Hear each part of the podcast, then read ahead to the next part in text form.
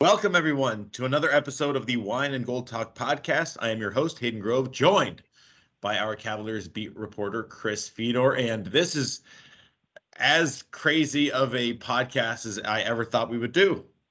Um, I, I Chris, let's start it this way because everybody knows what we're talking about. It's not even, we're not even gonna like sit here and uh and like BS about like they don't know what's going on. If you're here, you know what's going on. So where were you yesterday when you got the uh, when you got the news or you were told that this was going to happen? I was on the 18th tee box at Barrington Golf Club in Aurora. Oh wow! Oh geez. yeah. So you were far from so, everything. so a little bit more background on this. So I had gotten a text in the morning from somebody close to the conversation saying, "Hey, like in the next couple of days, something big could happen here. But I think it's going to be days, not hours. So if you have something today, I think you're okay. And instead, it became hours, not days. Right. Right. That's the it way was... it goes in the NBA. These things can happen quickly. Right. Right. And I yeah. So you were so you what happened? So you are you were on the 18th tee. Did you immediately leave? No, because I'm on PTO technically. Like, yeah. I'm not supposed to be working. I'm on vacation. Um, right. I was on vacation last week, and I'm on vacation now. So, PTO for me is a little bit different, right? When the off season hits for the Cavs, I'm still responsible for Cavs stuff, even though my responsibilities aren't as um, aren't as much as they are throughout the course of the season. You know what right. I mean? But right. I still have to be connected to my phone. I still have to be engaging with executives and sources and scouts and, and things like that. Um, when I go on PTO, I try and go. I try and go. I try and limit my conversations with people in and around the NBA, and I try and just decompress as much as possible and turn my attention to my family. Um, so, so because of that, I was thinking to myself, this doesn't have to be my responsibility solely. Um, I can take my time with this and try and run it down and figure it out. And by that time, it was just all haywire. Yeah. So did you? Uh, how'd you do on the 18th hole? Oh, I bogeyed. It, it was not great. My mind was all over the place. It was not on golf whatsoever. Um, I was trying to send text messages in between shots and stuff like that. It was it was not the way that I wanted to finish my round. That's for sure. Well, if if for some reason you don't know what happened on uh, Thursday evening, afternoon, uh, the Cavaliers traded for superstar Donovan Mitchell from the Utah Jazz in a blockbuster deal.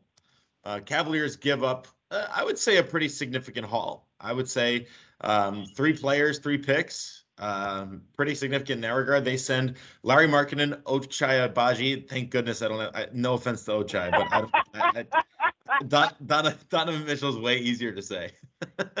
and uh, and Collin Sexton, uh, they are heading to the Utah Jazz, and as well as three unprotected three uh, first rounders. So a a massive haul, but the Cavaliers get a player that, I mean, I think solidifies them as one of the top you know contenders in the East at this point. Yeah, I mean, I think that remains to be seen, Hayden. I think what their ceiling is remains to be seen. Boston's really, really good. They represented the Eastern Conference in the NBA Finals last year. Milwaukee won the NBA championship two years ago. So it's hard to put a team like the Cavs on that tier. And then, of course, there's Miami, Philadelphia, and Brooklyn didn't implode this offseason. It looks like they're keeping Kevin Durant and Kyrie Irving together. So with that level of talent combined with Ben Simmons and some of the other moves that they made, it's hard to know what to make of the Brooklyn Nets. But from a talent perspective, on paper, you feel like they're going to be in the upper echelon of the Eastern Conference. So it's hard for me personally to put the Cavs there right now without seeing how this is going to work. But I'll say this like if we were having a conversation about the Cavs and their future um, about three weeks ago, saying, okay, where do they rank in the Eastern Conference? What are the expectations for this upcoming season when it comes to a win loss record for the Cavs? I would have said that they're fighting with Toronto and Chicago and Atlanta and maybe New York to just avoid the play in tournament, to get one of the final few locked in spots of the playoffs in the Eastern Conference. And I would have said to you, Hayden, that, you know, probably around 40 to 44 wins, that's probably the right range for them. Maybe a little bit higher than that if they get some internal improvement and Ricky Rubio comes off the injury and he can be as impactful or close to as impactful as he was in the first half of the season last year before he suffered the torn ACL and then they traded him to the Indiana Pacers for Caris LeVert. So that's what I would have been saying. But now I think we can really have this conversation, the one that you were saying about how high can they go in the Eastern Conference? Do they belong with Milwaukee and Boston and Miami and Philadelphia and Brooklyn? And it's not outlandish to have that particular conversation because the kind of talent that they added in this particular trade for Donovan Mitchell raises their ceiling. It puts them closer to the four spot in the Eastern Conference than it does the 10 spot in the Eastern Conference. And now, if we want to have a conversation about maybe them winning their first playoff series without LeBron James since 1993, that's a real conversation that we can have that we probably couldn't have had about three weeks ago. So to me, that's how the conversation around the Cavs changes.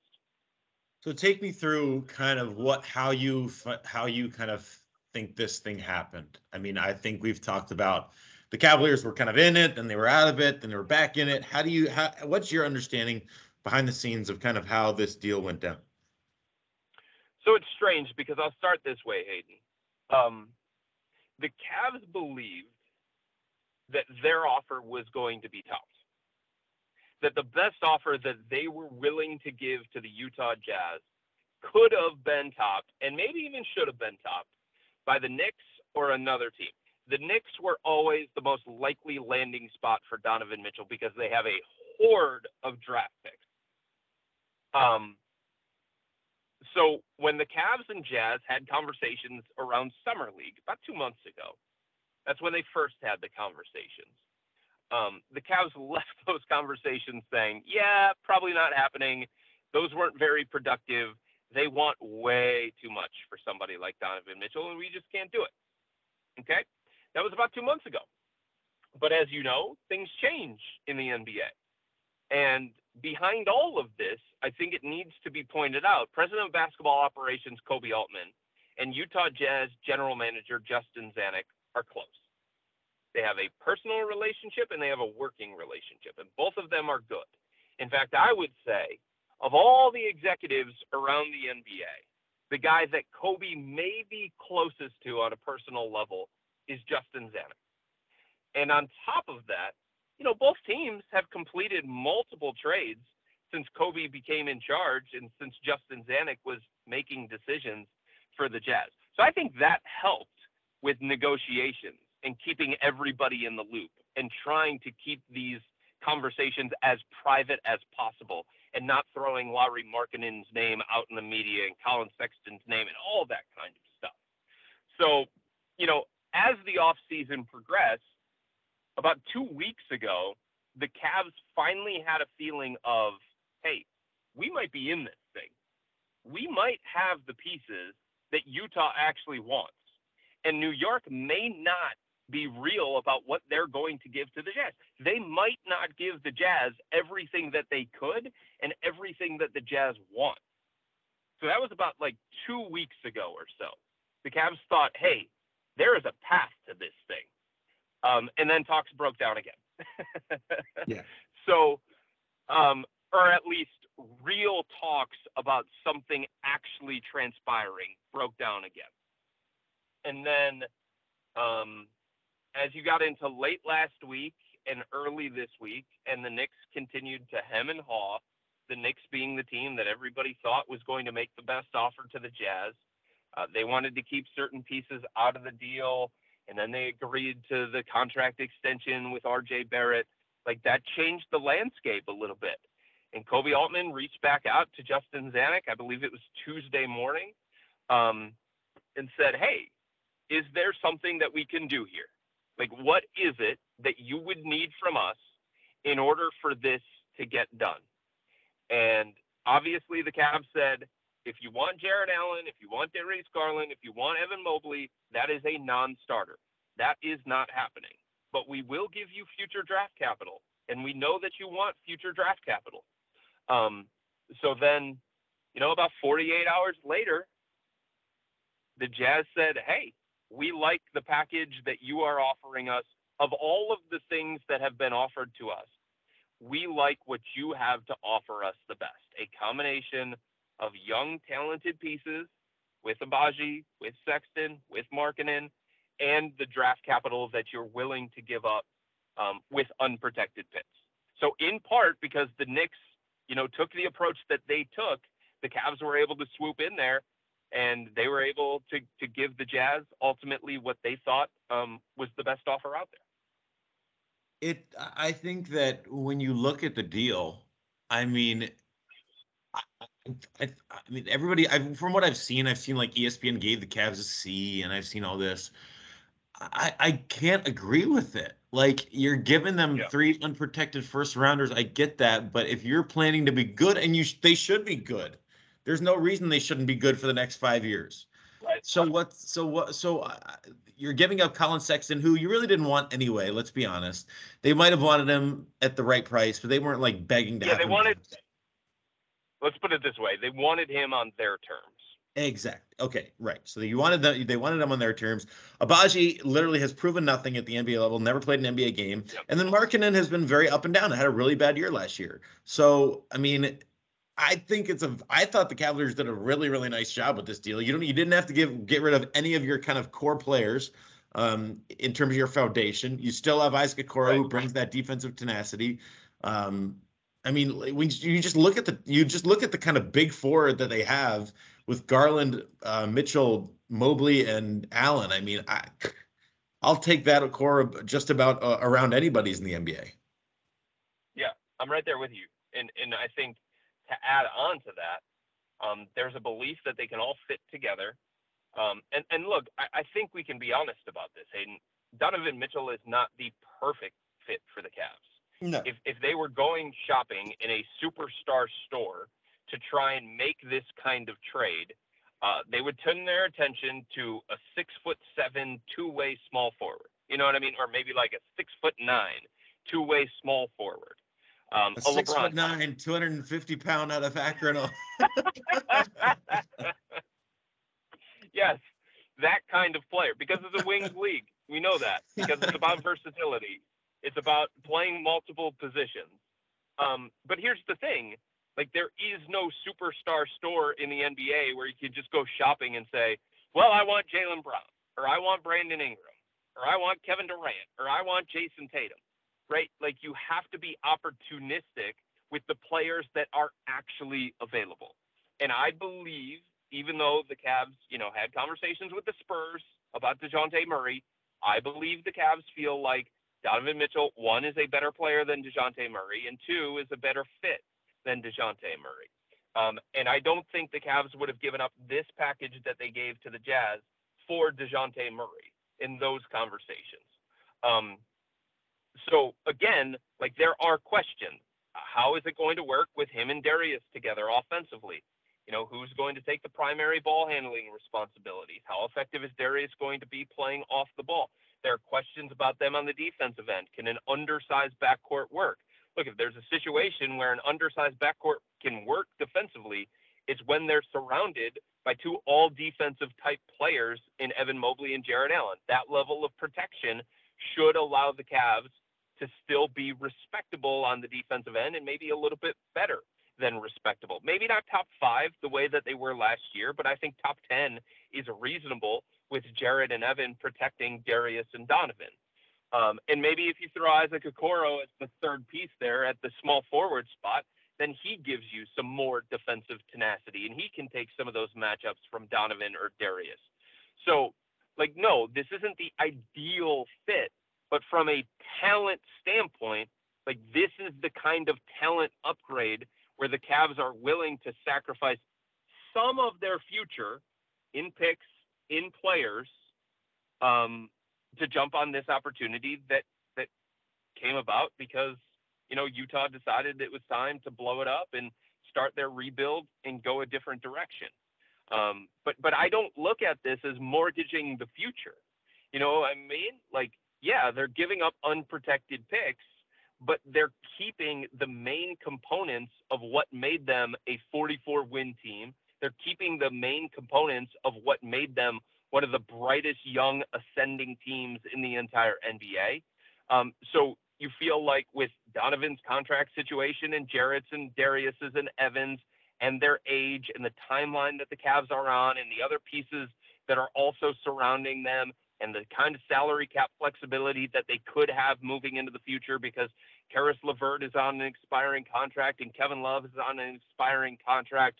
Like this isn't just a win now move. This is one that keeps their contention window open potentially for the next three to five years. So that's why I don't look at it as quote unquote mortgaging the future because they kept Darius, Jarrett, and Evan all out of the deal. And I didn't think they could get a deal done by doing that, Hayden. I did not think they could do that. I thought they would have to part with at least one of those guys if they were going to get somebody the talent level of Donovan Mitchell. But they were able to do it without it. And to me, that changes um, the equation and, and whether or not this is a successful trade for the Cavs. I think yeah, it's a home I, run because they were able to do that.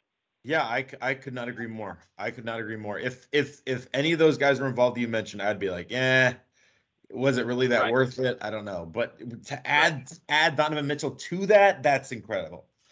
I do want to say something, and uh, we've we've talked about this in the past.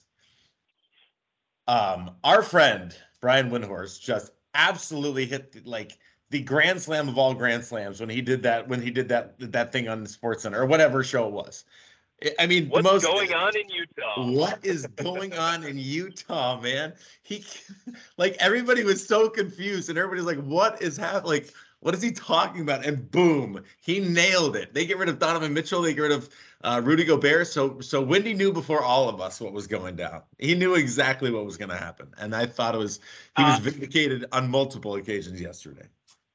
I have to correct you. The person who knew more than anybody else that saw this happening before anybody else was Quin Snyder, the That's coach true. of the Utah Jazz, who was like, "I'm out. I know where not, you guys are going." You could not be more right about that, which is why Windy said, yeah. "What's going on in Utah?" What's going on in Utah? In Utah. Oh, that's gonna now it's gonna be a part of Cavaliers lore. If the Cavaliers like somehow win a uh, win another title with Donovan Mitchell. Uh, what's going on in Utah? That's going to be the, the yeah. main thing. I do want to ask you, Chris, about you know because the fit isn't perfect, right? It you know we know that it's a fit that's you know they're going to have to try to make it work. So they have Caris LeVert, yeah. they have they have Isaac Okoro. What do you obviously Donovan Mitchell is not going to come off the bench. So do you think do you think it's a situation where do you think Donovan Mitchell's coming off the bench? No, God, no. That's that's what I said. Happening. I said I, I said I said obviously Donovan Mitchell's not coming off the bench. Yes, I think I laughed because that's the most no duh comment that anybody. Okay, well, I'm just making sure. So he's not coming off the yeah. bench. Does Caris come off the bench first, and then uh, Isaac starts? Is that the likely scenario here? I don't know. I talked to multiple people about this yesterday, and obviously there are things that that need to be figured out. Um, I could honestly see either one of those. Um, I could see them going with Isaac in part because of his defense. Um, I could also see them going with Caris because it just it changes the complexion of the Cavs offense entirely. To have three playmakers, three shot creators on the court next to Evan Mobley and Jarrett Allen, and I think Evan is going to explore a big part of of his playmaking in his second year. Like I think as a rookie, the Cavs didn't want to overburden him. They didn't want to put too much on his plate. But I think in year two, they have more plans to make him more of an offensive hub so that they can explore his passing, his playmaking, his creation, stuff like that. That would be really, really difficult for a defense.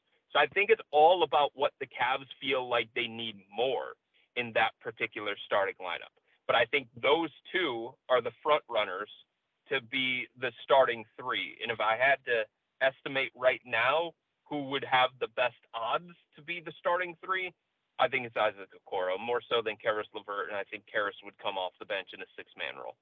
Yeah, I think that makes sense on multiple levels. You know, Okoro does give you the defense. I mean, you know, people are people, and and maybe this is something you can address too. Is that you know the the the backcourt gets no bigger, right? I mean, it's just like right. th- those guys are sm- they're they're still small. So yeah, do you yeah. do you, do you need uh, you know, I think it would help to have the, you know, they go from big ball to like two really big guys, two really small guys, and a medium guy. you know, last yeah. year they played really big. How does that affect the way that they play? Just the the the fact that they're going back to kind of they, they're not going to have a seven footer in the middle or um, at the three anymore. The acquisition of Donovan Mitchell and the Cavs giving up what they gave up in part Lauri Markkanen, it changes the dynamic of this team significantly. There's no doubt about that. Um, at the same time, you know, if you think back to last year, at the end of last year, the shot creation for the team was lacking. When Darius Garland was off the court, and this was after Collin Sexton got hurt and after Ricky Rubio got hurt and then traded, and Caris LeVert wasn't the guy that the Cavs expected him to be when they traded for him. Um, the numbers pointed to the Cavs being a disaster offensively when Darius was off the court because they just didn't have enough playmaking, they didn't have enough shot creation. So that's where Donovan comes in, and he's a good fit, right? Not the ideal fit, like we've been talking about, yeah. but offensively, stylistically, he takes pressure off of Darius Garland. He takes some of that scoring burden and that playmaking burden off of Darius. And I think that's really, really going to help the Cavs and how they can function offensively. But it has to be a different kind of way than what they did last year because last year a big part of their 44 wins, Hayden, it was the fact that they did have the tall ball lineup and they had three seven footers in their starting lineup, and that allowed them to become a top five defense in the league. And a top five defense allowed them to overcome the fact that they were a number 20 offense in the league. Um, but I think they're better equipped for a postseason seven game series because of somebody like Donovan Mitchell. This isn't a move that you make for 82 games in the regular season. This is a move to make you more formidable in a seven game series. And Donovan is the kind of guy that can shift a seven game series. Donovan is the kind of guy who is used to having all eyes of the defense focused on him. And now he's not going to have all eyes of the defense focused on him because Darius commands that same attention. Evan Mobley could command that same attention. So it really puts the opponent in a bind. But defensively, I think the Cavs are going to take a little bit of a step back. And the identity that they created of that tall ball lineup, that's one of the byproducts of losing somebody like Lauri Markkanen. JB Bickerstaff loved Lauri. He was really, really excited for Lauri in year two. He was going to be the starting small forward once again. He brings shooting and floor spacing and size and versatility and enough athleticism. But now they have to go about it a different kind of way, offensively and defensively. And it's going to be up to JB Bickerstaff to figure that out now. He's going to, and it's it's really easy when you have two dynamic creators like Donovan Mitchell and Darius Garland. But I'm just saying it's going to have to have a different kind of look. So how do you think how do you think Donovan and Darius play off each other? What do you think the dynamic is there? I think it's going to be great. I, I don't think it's going to happen right away um, because they have both shown to be at their best when the ball is in their hands. They're both now used to being high usage players, but I think the beauty of somebody like Darius Garland is that he's one, a team first kind of guy, and two, he has shown a lot of effectiveness playing off the ball as well. He can come off of screens, he can shoot from the outside, he can space the floor for somebody like Donovan. Um, and I think the other thing is they're probably going to get staggered too. Uh, they're not going to play the entire game next to each other. So when Darius is off the court before Rubio comes back healthy, um, maybe the Cavs won't crater offensively the same way that they did last year because they have somebody like Donovan who can keep the offense going, um, be an engine in his own way. Yeah, it makes sense. It makes sense. And uh, you know, that's another thing you brought up and that I hadn't even thought about. I mean, I saw it yesterday and I just, you know, my mind's been in a million places, but um sure, with Ricky with Ricky Rubio, I mean, they had a really really good relationship, Donovan and Ricky Rubio. Yeah. I mean, they yeah. they were beloved in Utah, and I've seen and I've seen tweets and, and people saying like, man, like I'm gonna be a Cavs fan now because you guys are my favorite part of the Utah Jazz. So I mean, having them together is a big deal. Yeah, I mean, all these things help, and, and Donovan is a great guy, and he has a relationship with multiple members of the Cavs already. Sometimes he has worked out with some of these guys in the off season or played against some of these guys in the off season. So those things are going to help. I'm just talking stylistically. You know, there are going to be some growing pains. There are going to be some adjustments that need to be made. Um, but I think both guys will be able to figure it out. And I, I think the kind of shot creation that Donovan brings combined with Darius is really, really going to help take the Cavs offense to a different kind of level. And I think it's going to prevent them from getting bogged down the way that we saw at times in the second half of the season, and especially in the play in tournament against Brooklyn and Atlanta, when teams were just sending extra defenders at Darius Garland and, and making the Cavs offense um, completely flummoxed at how to combat that with without enough shot creation and playmaking. So the Cavaliers lost. Uh, they, they did. They didn't lose. Well, they did. They they traded one player, or they traded three players for one player. So they lost, you know, two roster spots. So you look at the team now. You have Darius Garland, Donovan Mitchell, Isaac Okoro, uh, Evan Mobley, Jarrett Allen, Kevin Love, uh, Caris LeVert, Cedi Osman, Lamar Stevens, um, Dylan, uh, Dylan Windler, um, Isaiah. Mobley, Dean Wade. No, you, nah, Ricky don't Rubio, have Isaiah Mobley. Ricky Rubio, um, oh, oh Neto. Neto, yeah, and uh, so you're about 13 spots, 13 spots.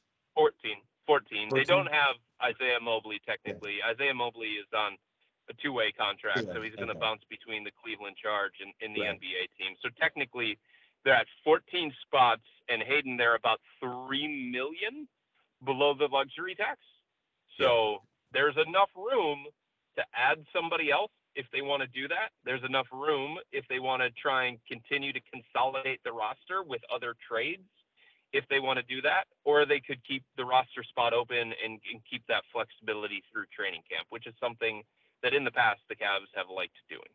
I mean, I think they're they on on the surface they look pretty deep. I mean, you have you know Neto slash Rubio, you have Caris right. LeVert, you have I mean Cedi for what he's worth. You got Kevin Love, you have Robin Lopez. You, I mean, there there's some there's some some depth there. There is, and I think the other thing that this move does is it consolidates the roster and it sort of clears up a logjam that they were staring at, right? I mean, we talked about it multiple times on the Wine and Gold Talk podcast. What are they going to do at the guard spot? They have 96 available minutes at the one and two, and they've got Darius, Caris, maybe Collin, um, Raul Neto, Ricky Rubio, Isaac Okoro, Ochai Agbaji, and we were talking about how you know, some of those guys were probably going to play the three in certain stretches. Some of the guys were going to be out of the lineup one night and in the lineup the next night. Now you take, um, you know, Collin Sexton out of the equation and Agbaji out of the equation, and it just becomes a little bit easier for JB Bickerstaff to navigate and, and figure out how he's going to split up those minutes at the one in the two spot. Um, the weak point of this roster, though, Hayden, is the same thing that it's been since 2018 when LeBron James left. And it's even weaker now because the starting small forward last year is now on his way to Utah. The small forward spot continues to be a problem area for the Cavs. It's either going to be Okoro or or or Caris. Um, they've got Cedi Osman who can play minutes there, Lamar Stevens, Dean Wade. Um, but whoever you put there is one going to be playing out of position or two, you know, not the starter quality small forward that you would prefer to have when you're a team that has legitimate playoff aspirations. It's right. something that the Cavs have to figure out. It's a very, very difficult thing to figure out. And I don't see an obvious piece that they could go out and acquire that's going to be a significant addition that's going to make them significantly better at that particular spot. Yep, I could not agree more. Um, for those who may not be so familiar with uh, Donovan Mitchell, he will be 26 years old in about uh, five days on September 7th. Yep. He's 6'1, so a small guard. Um, yeah. But a tremendous scorer, averaged 25.9 points, almost 26 points last year, over average 26 in 2020. Um, what, Chris, do you what what kind of this uh, scouting report would you kind of give those who, you know, may they may know of Donovan Mitchell, may know of him as a great player, but you know, may not know exactly what he brings to the table? A souped up Collin Sexton. I, I mean, that's that's about it. Like he scored first. Um, yeah. There are questions about his playmaking, but he has shown a little bit of growth in that particular area. Um, he's undersized for the two guard spot. Um, he is not the greatest defender. Like I don't think he's the same kind of statistical disaster that that Collin Sexton has been labeled because of some of the numbers that point to how bad he's been. Um, but Donovan's not a great defender by any means. I don't think he's a plus defender. At best, I think he's neutral, but I would say he's probably a little bit below that as a defender. Um, but like I said, you know, the best way to cover that up is with quality defensive pieces around those guys.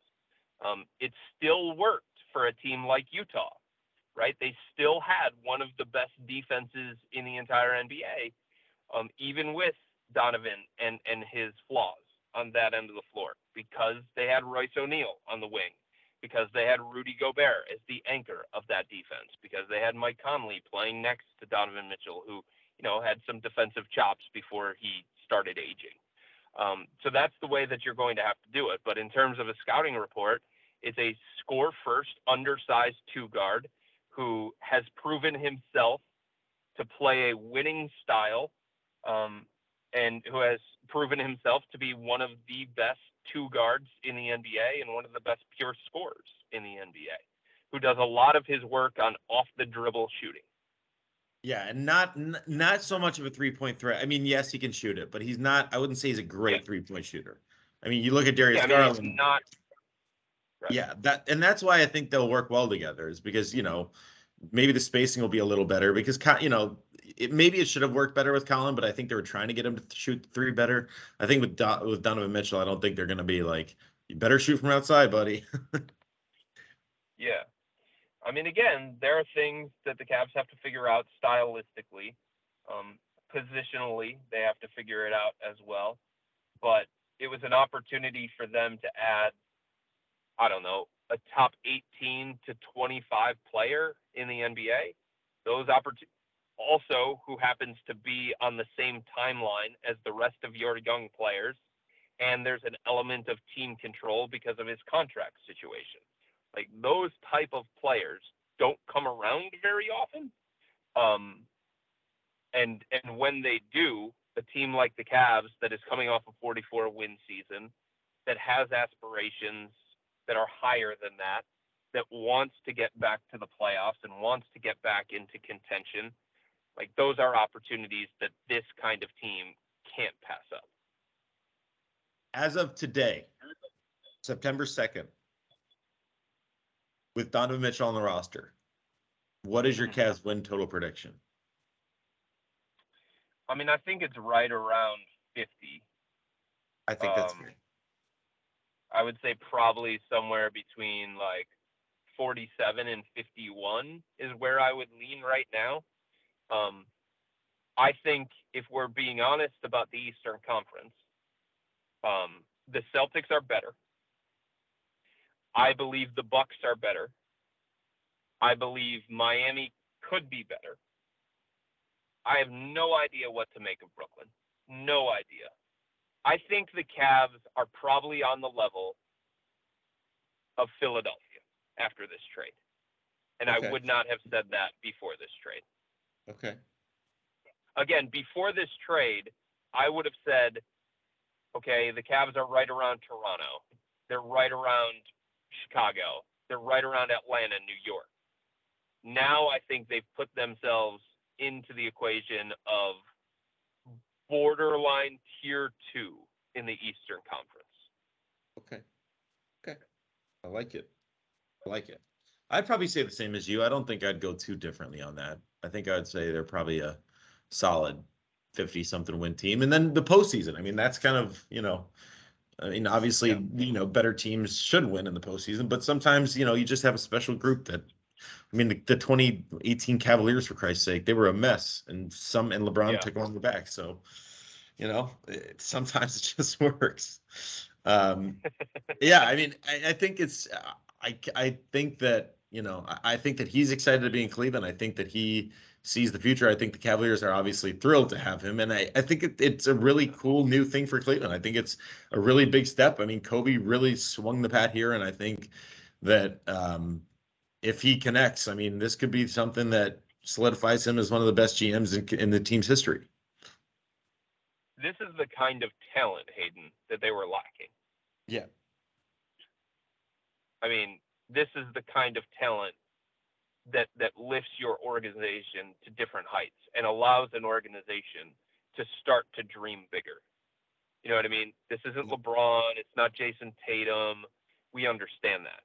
But again, 18 to 25 in the NBA, a guy who has done it in the playoffs, who has done it in the regular season, a guy who has helped the Jazz become a formidable team in the Western Conference.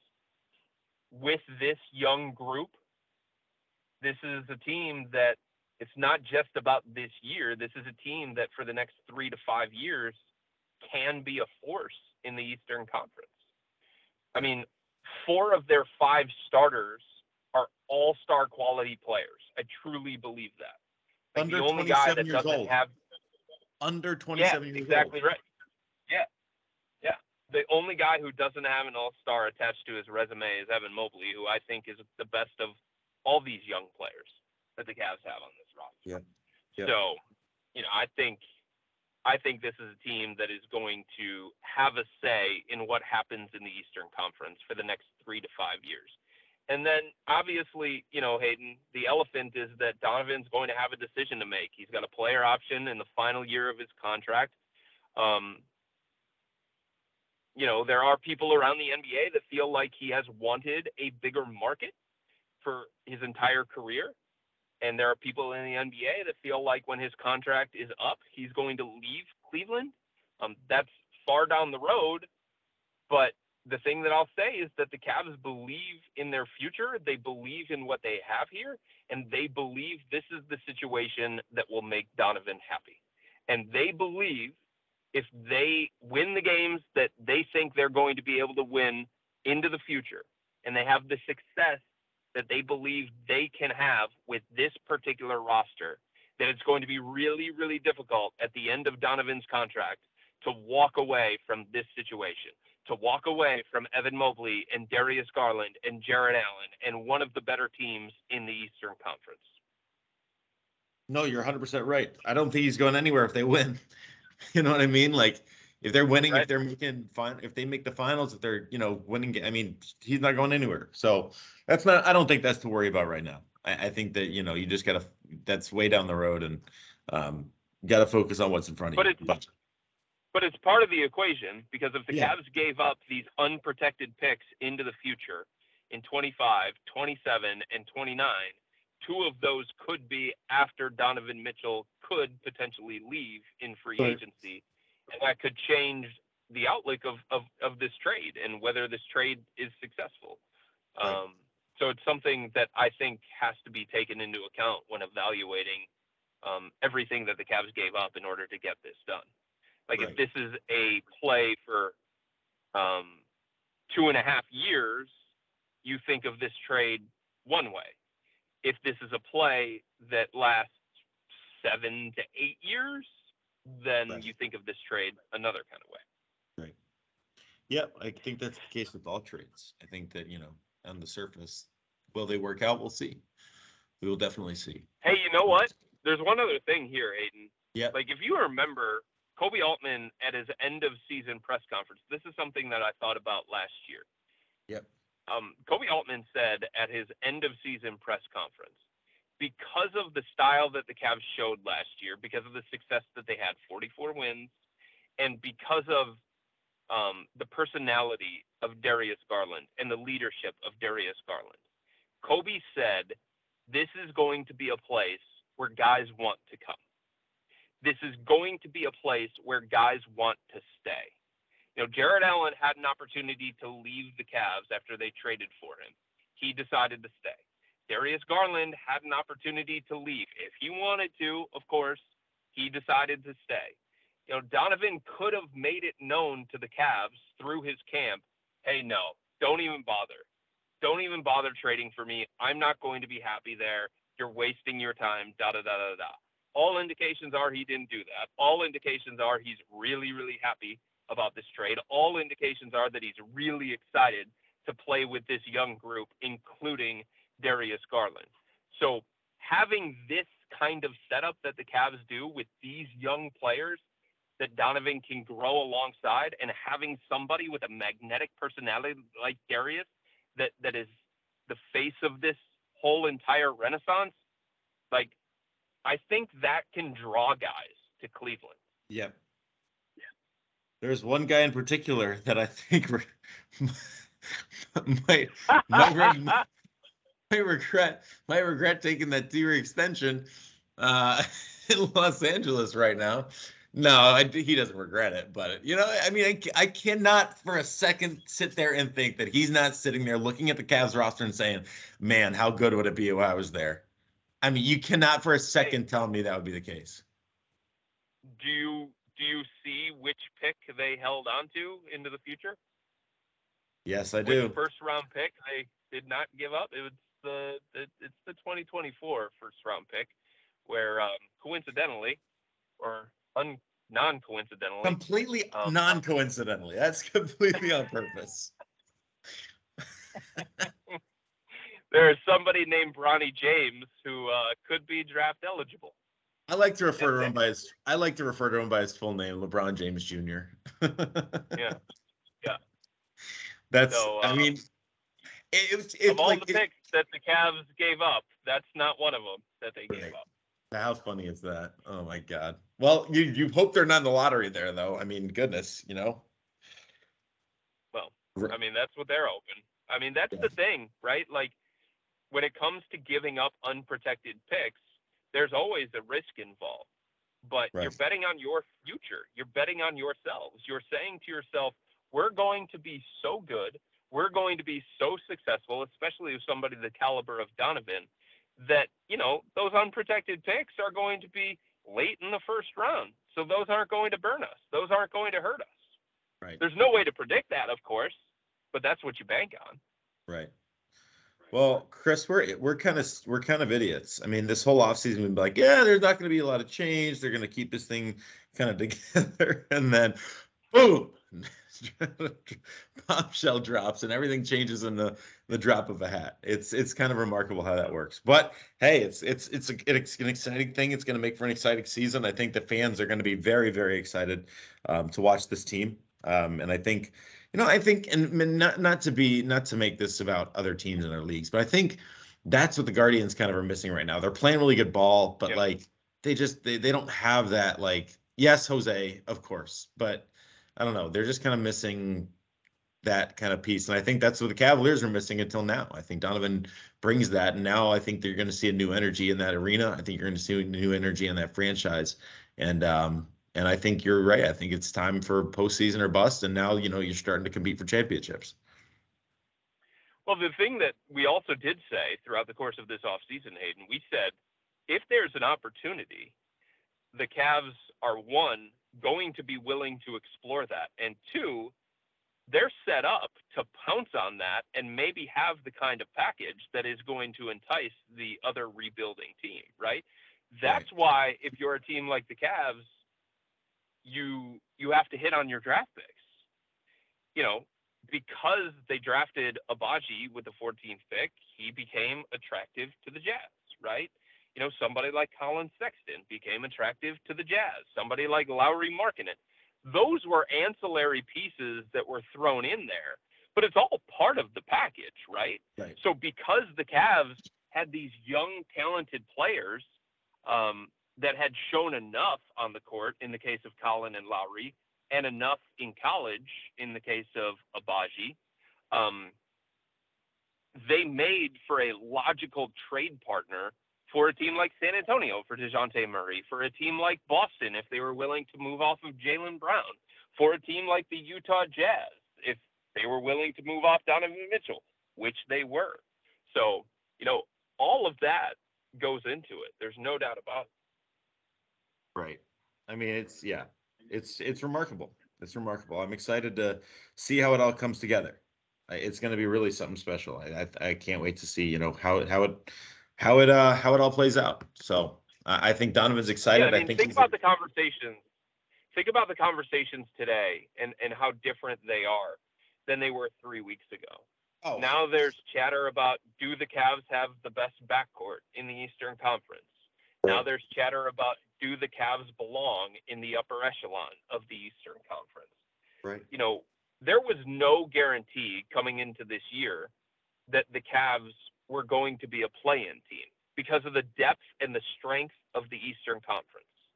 Um, there was no guarantee that if they became a play-in team, that they were going to be able to get out of the play-in tournament. Um, if you're a team like the Cavs and you are looking at improving, there were two paths to it. You could improve internally. Um, you could improve slowly and organically. And it seemed like before this deal came together that that's the route that the Cavs were going to go. But the other route was improving externally, finding somebody the caliber of Donovan Mitchell that you don't currently have on the roster, that you don't usually have the means to acquire, and go out and get him. Yeah. They chose that path. Yep. They certainly they certainly did. And I don't blame them for that. I don't blame them for that, honestly, because like if you're a team that is sitting there saying, "Okay, how are we going to take that next step as an organization?" It's great that we won 44 games. It's great that we got to the play-in tournament, but what do we do to take the next step? And I think you know, part of them would have been comfortable running it back feeling like, let's see how far this group can take us. But again, when this kind of opportunity presents itself, you can't just sit on your hands and say, no, we're good. Right. No, I'm, I'm, of course. Of course. Last thing with Donovan, are we going to get rid of number 45? I don't I don't like it. I'm not a fan. I don't think so, man. Like he that, had that for a long, long time. I know, I know. It's my least, it's my least favorite thing about him. Everything else good. The the the number looks terrible. maybe it'll um maybe it'll wipe away the thoughts of Denzel Valentine, the last guy to ah, Ah, poor Denzel Valentine. Poor Denzel Valentine. Well, yeah. Remember those I, days? Yes, I do. I remember those days. And remember also, and, and also, I don't care what number he wears. He's going to be a, one of the top selling jerseys in the probably the top selling jersey on the team. So, although I don't know, maybe maybe Darius Garland, Darius Garland, perfect number, ten, great number, great number. I feel like Trump right now. I feel like Trump, great number, great, great, love the number, so great. Um, but yeah, no, I number forty five. It, it doesn't do it for me. But hey, if he does it on the court, that's all that matters, right? That's all that really, all that really counts. Um, I think I was trying to think if I had anything else. Um, oh, all right. Last thing. I, last thing after the last thing that I just said. Is this yeah. the second? Is this the second biggest move in Cavs history? Oh man. Other than acquiring LeBron James um, again for the second time. Boy, there's nothing else that that comes to mind. Right. I can really think of. Right. Yeah, I mean, like this changes the trajectory of the Cavs for the next three to five years, potentially, maybe even longer than that. Right. Um, I mean, Kevin Love was a big one. Kevin yeah, Love was a big yeah. one. That gave that that finalized the Cavs' big three. Yeah. I you know what I'm gonna I love Kevin. I think he's gonna be I think he moves down to third all time. In terms of big Yeah, you moves. might be right about that. Yeah, I mean, sometimes we're so prisoner of the moment that we lean right. on what is new and what is fresh, and I get that. But I just think. But uh, but here's the, the thing future, with Kevin. Here, here's the thing with Kevin too, though. It worked with Kevin. It worked. We yeah, we right. think it's gonna we think it's gonna work with right. Donovan, but you don't know. Right.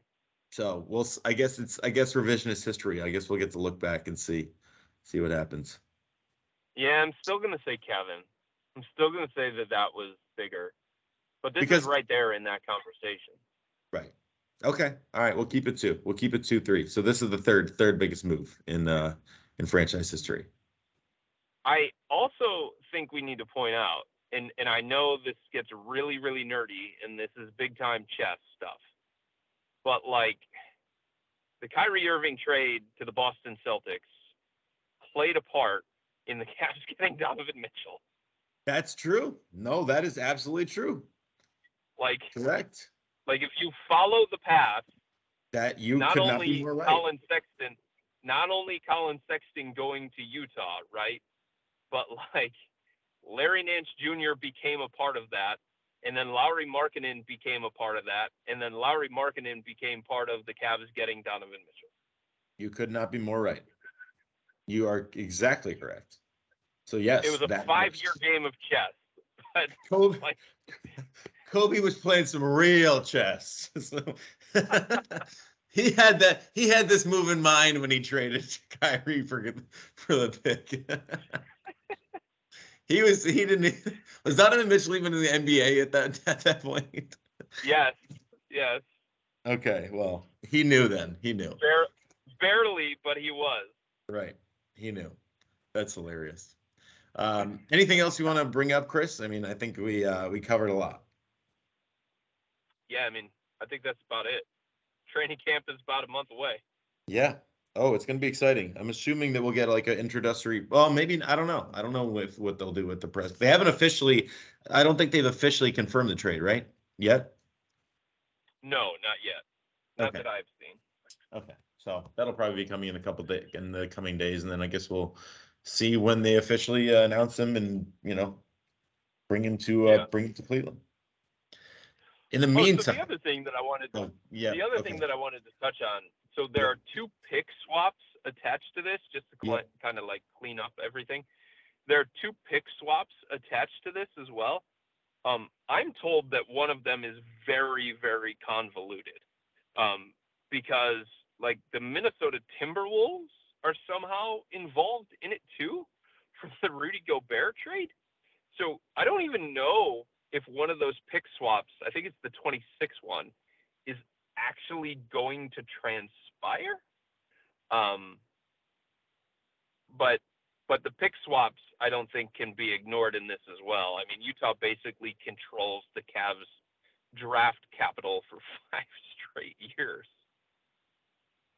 Right. Right. So you so, so we don't know exactly what they are yet. an element of risk to it. So we don't know exactly what they are yet. I mean, at the end of the season, Utah will be able to say we're getting your pick, or Utah will say we don't get your pick. Yeah. Okay. Right. That's what a pick swap is. It basically gives the power to Utah based on where the two teams fall in the standings. Okay. Okay. All right. Well, again, I, I don't think the Cavaliers are super worried about that at this point. They got what they no, wanted. No, they're clearly not. Yeah, they they're... they believe in their future. They believe in Donovan, and they believe in in what they have um, is is going to be sustainable now, and it's right. It's something that's going to be sustainable and lasting, and we'll see if if they were right. Well, if you haven't subscribed to Chris's subtext, you missed out yesterday. It would have been a perfect day for you to do so. Uh, cleveland.com slash Cavs, blue banner at the top of the page. Enter your phone number, three ninety nine a month, 14 day free trial. You'll get insight analysis, news, updates sent straight to your phone from Chris. Sign up today. What better time? Now, I say that all the time, but seriously, I don't think there's a better time than right now to do it because, again, this Cavaliers team is on a new trajectory, new era, um, and it's exciting. So definitely sign up today. Should be a lot of fun. Chris, get back to your PTO. I hope you can at least get, you know, get some of the time back. I know you're probably going to be out working on stuff, but um, in the meantime, try to try to try to get try to take that PTO because I know you don't get it back. Wait, we can't end this without you explaining the story of Michael Bublé last night from you at the concert. Like oh, that, man. that cannot go without being talked about here. I, I wanted to go. I wanted to do it without talking about it, not nope. because I just don't. I just don't like. I don't know what to say. I mean, it's the most unbelievable thing. Um, yeah. I mean, I he like I you know I've been a fan of his for 20 years, and he's just, we've just I've just been connected to him and the music. I just I love the music so much, and he's kind of been the only yeah. guy alive to do it. I mean, you know, Sinatra's dead, Dean Martin's dead. These guys are all Elvis is dead. They're all dead, and uh, he was just somebody that did it and was you know young and modern, and he just it was a very big role model and hero to me my whole life, and uh, you know, over the years, I've just, you know, social media, you get a chance to kind of like, you know, I don't, I don't annoy him. I don't, I'm not like tagging him and everything every day, but you know, if something comes up, I'll tag him and just be like, thanks, man, for all, you know, for all you've done. And he's one, I think during the pandemic, I sent, I, I'd sent a message and, or I, I tagged him in something and he responded on Instagram and was like, dude, that means so much. Thanks so much. And I was like, holy crap. And then I think from there, he started to recognize me a little bit. Like I, he's done like some video things, and I sent, I asked him a question in like this press conference here or this this like Q and A he was doing, and he re- he recognized me there. And then all of a hmm. sudden, like this past year, he got on TikTok, and he's been pretty active on TikTok. And like he's really not active on social outside of Tik uh, outside of TikTok. And so he yeah. he's on TikTok, and I followed him. And like a couple days later, or a couple of months later, um, I just got a random notification that he liked one of my videos and then he followed me and I was like, what the F? so I'm like one of, I'm, I'm one of, I was one of 60, he follows, he's 2 million followers. Um, yeah. and he follows 68 people and I'm one of them. And, oh uh, yeah. And last night I was at the show. I, I, I, I mentioned, I mentioned like on a video that I was going, I don't know if he saw it or not, but I went to the show and I was, I had great seats. I mean, I, that's what I spend my money on. And, um, and he saw me and I he pointed to me at first like in the first couple songs. He pointed to like he just gave me like a nod and pointed to me. And I was like all right maybe I don't know what's gonna happen. Then he like you know goes through a couple songs. And he you know he sings a song one of his most favorite songs called home. And he's sitting there in front of like right in front of me and when the song ends he's like I don't know how I want to do this but um but he is like how many people have TikTok and he raised they raise their hands and uh yeah. and people are screaming and and then he just goes, he's like, well, man, I have a TikTok and, you know, I I know I recognize this guy in front of me that I've been following on TikTok. His name is Hayden Grove, and um, he's a singer and just a, a, and he's I like him. I like him a lot, and um, I think we need to blow up his TikTok. So everybody go follow him on TikTok and like made a big deal out of it. So it was it was pretty cool. I mean, I think the video that I posted is up. The video I the the video I posted is up to like over 250,000 people have seen it, so it's pretty uh pretty remarkable. Yeah, it he's that's so great. He really is just the most down to earth, like incredible guy that I've and it and I it goes beyond this moment. I mean, there's been so many others, so I'm uh. I'm I'm still on the floor. It's still uh still crazy. For those that don't know, how long have you been singing? I've been singing for since I was like seven, five, six, seven years old. Yeah. Okay. You've come out to see me a couple times. I appreciate that. I have. You have. I have. Definitely. So how did you get into crooner music? Because not a lot of people our age are into that stuff. No, no. So I originally liked, um, you know, I just my parents were very eclectic in their music. They liked all kinds of stuff. My mom loves Bruce Springsteen. My dad likes like classical music, musicals, like um, you know, and a lot of a lot of the old stuff too. But they had a really big CD collection, and I just and originally my favorite my favorite music when I was really young was actually like the Motown stuff, like Aretha Franklin and and that kind of thing. And I still love that music today. Um, but I was listening to I was going through CDs one day and I stumbled upon a, a Harry Connick Jr. CD, and it just it like lit up my world. And then like a couple months later, huh. there was Bublé on the TV for the first time, and I saw him, and I was like, oh, this is yeah, this is it. And yeah, um, this is my guy. Happened, yeah, yeah, and it just happened to fit my voice and happened to fit my um my style and yeah, it just it was kind of meant to be, I think. So I know a lot of young people don't do it and a lot of people don't young people don't connect with it, but I think it's pretty cool that, you know, I'm even able to help people connect with it in some way. I mean, yeah. It's it's I I feel very grateful. That's awesome. What a story. I love yeah. that. Yeah, I'm apparently apparently I'm supposed to do apparently I'm supposed to get, be interviewed by Marc Bona soon, so we'll see we'll see how that goes. Yes. Nice. Marc Marc Bona. I love Marc Bona. We we worked many times together, but it's gonna be different yeah. being getting being on the other side of the interview with him, you know. Be crazy.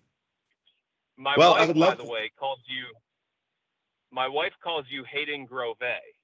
Oh, okay. I appreciate that. I appreciate that. Have you ever thought about changing your no. stage name to Hayden Grove? I am not. No, I'm gonna keep it. I'm gonna keep it.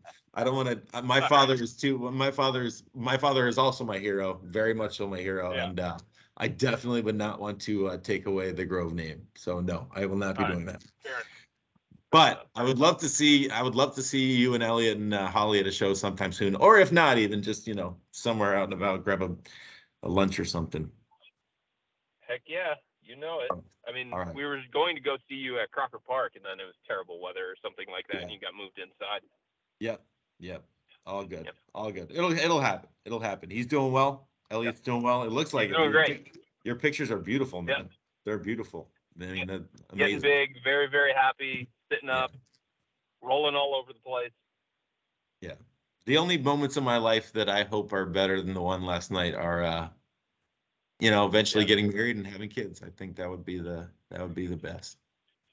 Life That'd be the best. Yeah, that's amazing. All right, well, go spend more time with them. Stop talking to me. Yep. I'll have this up soon. Thank you, everybody, for joining us. Appreciate you uh, talking to us on the Wine and Gold or listening to us on the Wine and Gold Talk podcast. I guess you're not talking to us. Hope you have a wonderful weekend. A lot of it's Labor Day weekend, and uh, Ohio State's playing tomorrow night. Browns coming up. Cavs training camp's starting soon. Donovan Mitchell, the new star. So things are happening which is exciting here in Cleveland. We appreciate you. Have a great, beautiful day. Take care.